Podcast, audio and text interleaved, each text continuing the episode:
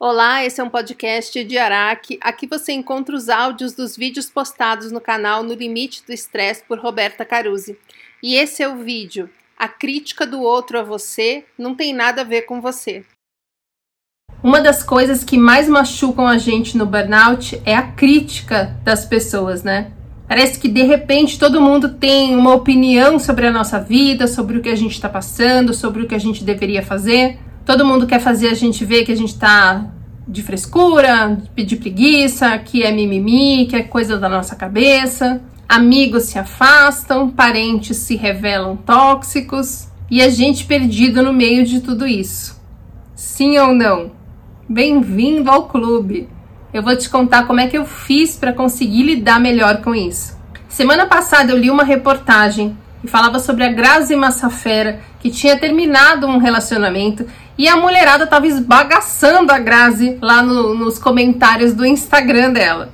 Falavam: ah, coitada da Grazi, né? Nossa, não dá certo com ninguém. Coitada da filha dela, né? Puxa, será que ela vai se apegar muito à filha? Porque tá sempre sozinha, essa menina vai crescer sendo sufocada?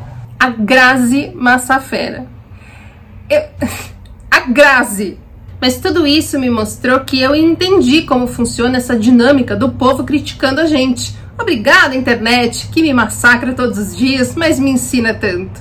O que eu aprendi, e você precisa entender, é que a crítica que a pessoa faz de você tem a ver com ela, não tem nada a ver com você. Eu vou repetir, a crítica que alguém faz de você não tem nada a ver com você. E agora eu vou te falar com o que tem a ver e por que que dói em você. Vamos pegar primeiro esse caso da Grazi. A reportagem tem um título que fala o seguinte: quem critica o fim do namoro da Grazi Massafera tem medo de ficar sozinho. E logo depois tem assim: mulher solteira ou que termina o relacionamento sempre foi julgada, particularmente por outras mulheres, com medo de que a mesma coisa aconteça com elas. Você entende como é que funciona? A Grazi é linda, é famosa, é rica, é boa gente, é simpática. Ela tem aparentemente uma vida perfeita. Tem cacife pra passar o rodo nos galãs tudo. E aí tem a Mariazinha. A Mariazinha, ela se sente feia, ela se sente inadequada, se sente errada. Ela passou grande parte da infância observando e ouvindo as mulheres da família dela se desclassificando fisicamente, colocando defeito, é, criticando umas às outras. Ela passou da adolescência para frente ouvindo as amigas à volta dela também apontando defeitos, se sacrificando para melhorar, fazendo dietas, fazendo procedimentos, criticando outras mulheres. E aí a Mariazinha, ela se acha muito desinteressante, incapaz, ela tá com a autoestima lá embaixo. E o maior medo dela é morrer sozinha, porque ela é cobrada na família, na sociedade, a ter um relacionamento. Sabe as tias do Natal, que você chega lá e ela fala: ai, você não vai arrumar um namoradinho? Aí você arruma um namorado: quando é que vocês vão casar? Aí você casa: quando é que vocês vão ter filho? Aí vocês têm um filho: quando é que vocês vão ter outro filho? Aí vocês têm outro filho, né? É um negócio, é um looping eterno aquilo. É o que esperam de você, né? Se você opta em não ter um relacionamento formal, ou em não se casar, ou em não ter filho, você é massacrado socialmente. Então, ou a Mariazinha se sente diminuída porque ela não está num relacionamento e cobram dela ter um relacionamento, ou ela está num relacionamento em que ela se agarra com unhas e dentes ali para não perder esse status de comprometida, num relacionamento meio merda, que não faz ela feliz, que ela segura ali aos trancos e barrancos, todos os dias percebendo que aquela ligação que ela tem com o companheiro dela tá enfraquecendo, e ela vendo que ela não tem o que fazer para mudar aquilo, ela não sabe o que acessar dentro dela, ela não se vê forte o suficiente para resolver aquilo. E ela morre de medo de sair desse relacionamento, porque e se ela ficar sozinha? E se ela nunca mais arrumar alguém? Ou se ela arrumar uma outra pessoa que é pior do que esse cara, que já não tá bom? Entre ficar solteira e ficar infeliz, ficar infeliz para ela hoje é a melhor opção. Então a Mariazinha olha para Grazi, que meio que personifica tudo o que ela não consegue achar dentro dela, todas as qualidades que ela não consegue achar dentro dela e gostaria de ter. E ela não vai virar para Grazi e vai falar assim: ai, amiga, ó, você vai ficar bem de qualquer jeito, com relacionamento ou não, espero que você seja feliz. Ela não vai falar isso. Ela vai chegar no Instagram da Grazi e ela vai descarregar todo esse peso que ela vem carregando dentro dela há tanto tempo, todas essas frustrações, essa amargura, essa sensação de incapacidade e de impotência. E aí ela fala: ai, coitada da Grazi, né? Hum, vai morrer solteira. Se ela fosse amiga da Grazi, ela falaria assim: nossa, amiga, você não dá certo com ninguém, né? Gente, que coisa! A Mariazinha precisa desse alívio no vitimismo dela ali, entendeu? Porque ela se vê impotente para mudar a situação dela. Mariazinha vive apontando as mulheres, falando que elas são oferecidas. Mariazinha vive generalizando, falando que nenhum homem presta. E a Grazi é uma coitada. A Grazi... Porque a Grazi esfregou o maior medo da Mariazinha na cara dela e mostrou que isso pode acontecer a qualquer momento. Porque se a Grazi, que tem qualidades que a Mariazinha gostaria de ter e não vê em si, não conseguiu segurar um relacionamento, o relacionamento da Mariazinha, que ela já sente que tá meio perdendo, que tá meio enfraquecido, pode ruir a qualquer momento. Só que isso é insuportável pra Mariazinha. Ela precisa acreditar que a Grazi é menos do que ela. Ela justifica os fracassos dela com as desgraças dos outros. Se com a Grazi nunca dá certo e ela tá sozinha, e eu tenho um casamento socialmente reconhecido, eu tô melhor que a Grazi. Ela precisa acreditar que a Grazi é pior do que ela, para que ela consiga suportar o marido que ela não ama mais. Ela não suporta mais olhar para a cara dele, mas ela se agarra nele com todas as forças, porque ela não quer ser julgada pelos outros como ela julga a Grazi. Gente, é exatamente essa a dinâmica de quem critica você na sua situação em um burnout.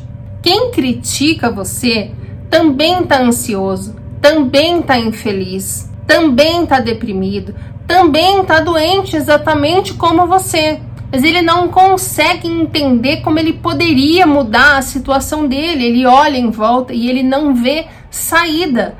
Ele tenta se conformar que aquela é a vida dele, que ele não tem o que fazer, que ele vai ter que continuar fazendo as mesmas coisas que deixam ele infeliz e que está deixando ele cada vez mais esgotado. É desesperador. Você sabe, eu sei, a gente estava na mesma situação. E quando a gente tem um burnout, é como se a gente estivesse esfregando o maior medo da pessoa na cara dela, mostrando que a qualquer momento, isso em que ela está agarrada com todas as forças para ser socialmente aceitável, pode ruir a qualquer momento. A pessoa precisa acreditar que a gente é mais fraco que ela. Botar a gente para baixo do pau do galinheiro é a única forma que essa pessoa consegue ver de se sentir um pouco menos mal com a situação desesperadora que ele está vivendo. De alguma forma, ele olha para a gente e ele precisa acreditar: ah, ela tá pior. Eu tô ruim, mas ela tá pior. Então tá tudo bem. É a Mariazinha olhando pra Grazi. Minha situação tá ruim, mas a da Grazi tá pior. Socialmente tá pior. Então tá tudo bem. Tô ótima. Eu tô dando conta. E a gente também tava nessa situação. E se alguém tivesse burnoutado ao nosso lado antes da gente, muito provavelmente a gente falaria as mesmas coisas, pensaria as mesmas coisas. No mínimo, a gente teria pena. A gente teria pena da pessoa, mesmo a gente sofrendo para levantar, chorando para ir para o trabalho e sofrendo no dia inteiro de trabalho. A gente usaria essa forma de avaliar o fracasso do outro como uma muleta para fazer a gente aguentar o que a gente estava passando, porque a gente não via a saída. A gente se sentia impotente diante da vida. A gente não sabia como mudar essa situação que deixou a gente doente. Então, na próxima vez que alguém te criticar, lembra desse vídeo. Não tem nada a ver com você. É ela com ela mesma. De alguma forma, você incomodou alguma coisa que ela não está conseguindo lidar na vida dela. E ela tá tentando, através de rebaixar você, de enfraquecer você, se sentir melhor. Então, por que que dói tanto na gente se não tem a ver com a gente? Porque a gente fazia igual. A gente tinha a mesma postura dessa pessoa diante do trabalho. A gente pensava exatamente da mesma maneira. Tem uma parte da gente que acredita no que está ouvindo, que acredita no que a pessoa está falando. Porque talvez a gente falasse a mesma coisa se os papéis fossem invertidos. A gente, por muito tempo, depois do diagnóstico de burnout, ainda acredita que a gente teve culpa, que a gente não deu conta, que a gente fracassou, que a gente não era bom o suficiente.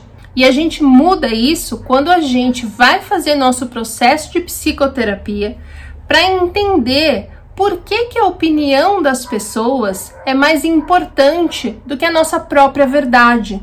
Se a gente sabe que está passando por isso e a gente já entendeu que não é um fracasso pessoal, por que que dói ouvir? O que que a gente ainda acredita desse discurso da pessoa? Será que a gente não está se enganando, achando que não é um fracasso pessoal, mas no fundo a gente ainda acredita nisso? Eu acreditei durante anos. E a gente não deve se culpar por reagir assim ou por saber que a gente faria a mesma coisa que essa pessoa está fazendo com a gente. Porque a gente foi ensinado a fazer isso.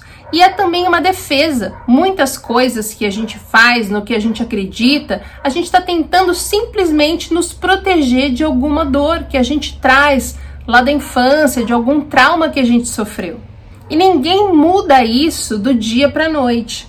Então vai para a terapia, entender tudo isso, trabalhar em tudo isso, mudar tudo isso. E um dia você vai conseguir fazer o que hoje eu consigo fazer, que é ouvir merda e não me machucar. Nossa, mas você não se machuca com nada do que você ouve? Não, claro que não. Tem algumas coisas que ainda me machucam, mas são poucas coisas. Antes era tudo. A gente amadurece. E as Mariazinha continuam amargas, ansiosas, infelizes, hostilizando as pessoas na internet, hostilizando as pessoas ao vivo. Você tá entendendo por que que o burnout é uma oportunidade? Daqui cinco anos, você vai estar pleno, seguro, amadurecido, equilibrado, tranquilo e em paz, vivendo sua vida, muito feliz. E a Mariazinha vai continuar chorando até a hora que o sono vier. Me siga também no Instagram, arroba Roberta Caruzzi. Obrigada pela companhia e até o próximo!